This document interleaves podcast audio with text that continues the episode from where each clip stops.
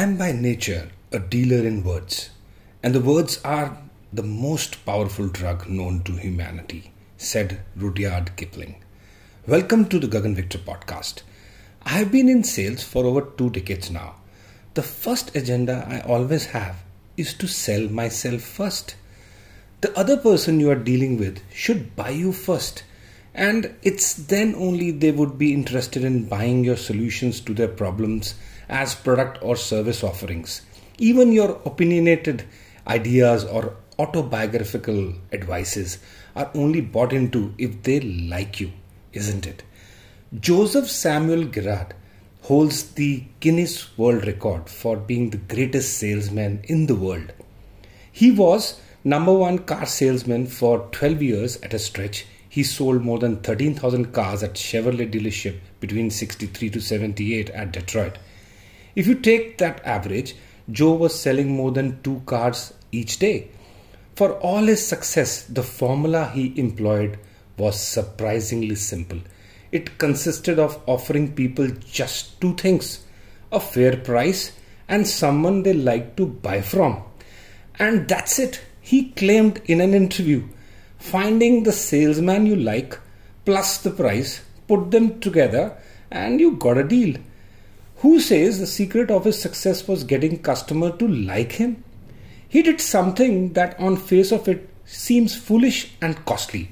Each month he sent every one of his more than 13,000 former customers a holiday greeting card containing a printed message.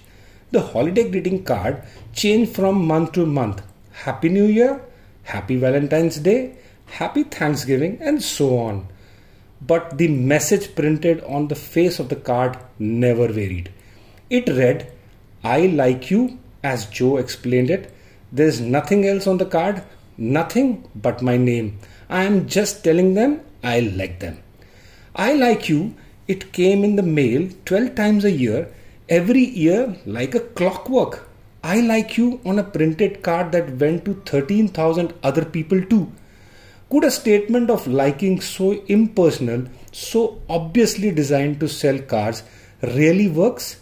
Joe Girard thought so, and as a man as successful he was at what he did deserves our attention. To me, Joe is an epitome of this quote. Your smile is your logo, your personality is your business card. How you leave others feeling after an experience with you becomes your trademark. Each of us are presented with an ocean of possibilities of people liking us. Most of us use just a teaspoon to fetch them.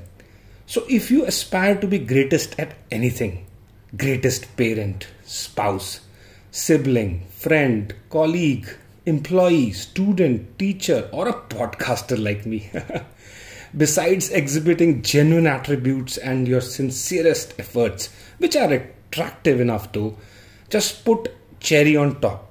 I like you. You shall surely seize a place in the league of the greatest like Joe.